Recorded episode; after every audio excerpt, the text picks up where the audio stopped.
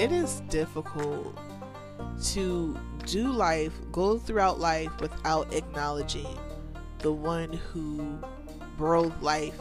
into our nostrils, the one who kept us in times where we really didn't even know how we were going to make it out of that situation, the times where we know only something greater than me could have done this. And the whole point of the I Am Wild podcast is to bring the focus back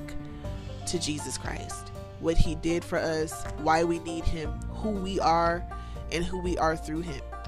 You know, who we are outside of him and who we are through him is very important to know, or else you will never understand why Jesus came in the first place, who he is. Um, yeah, we need him.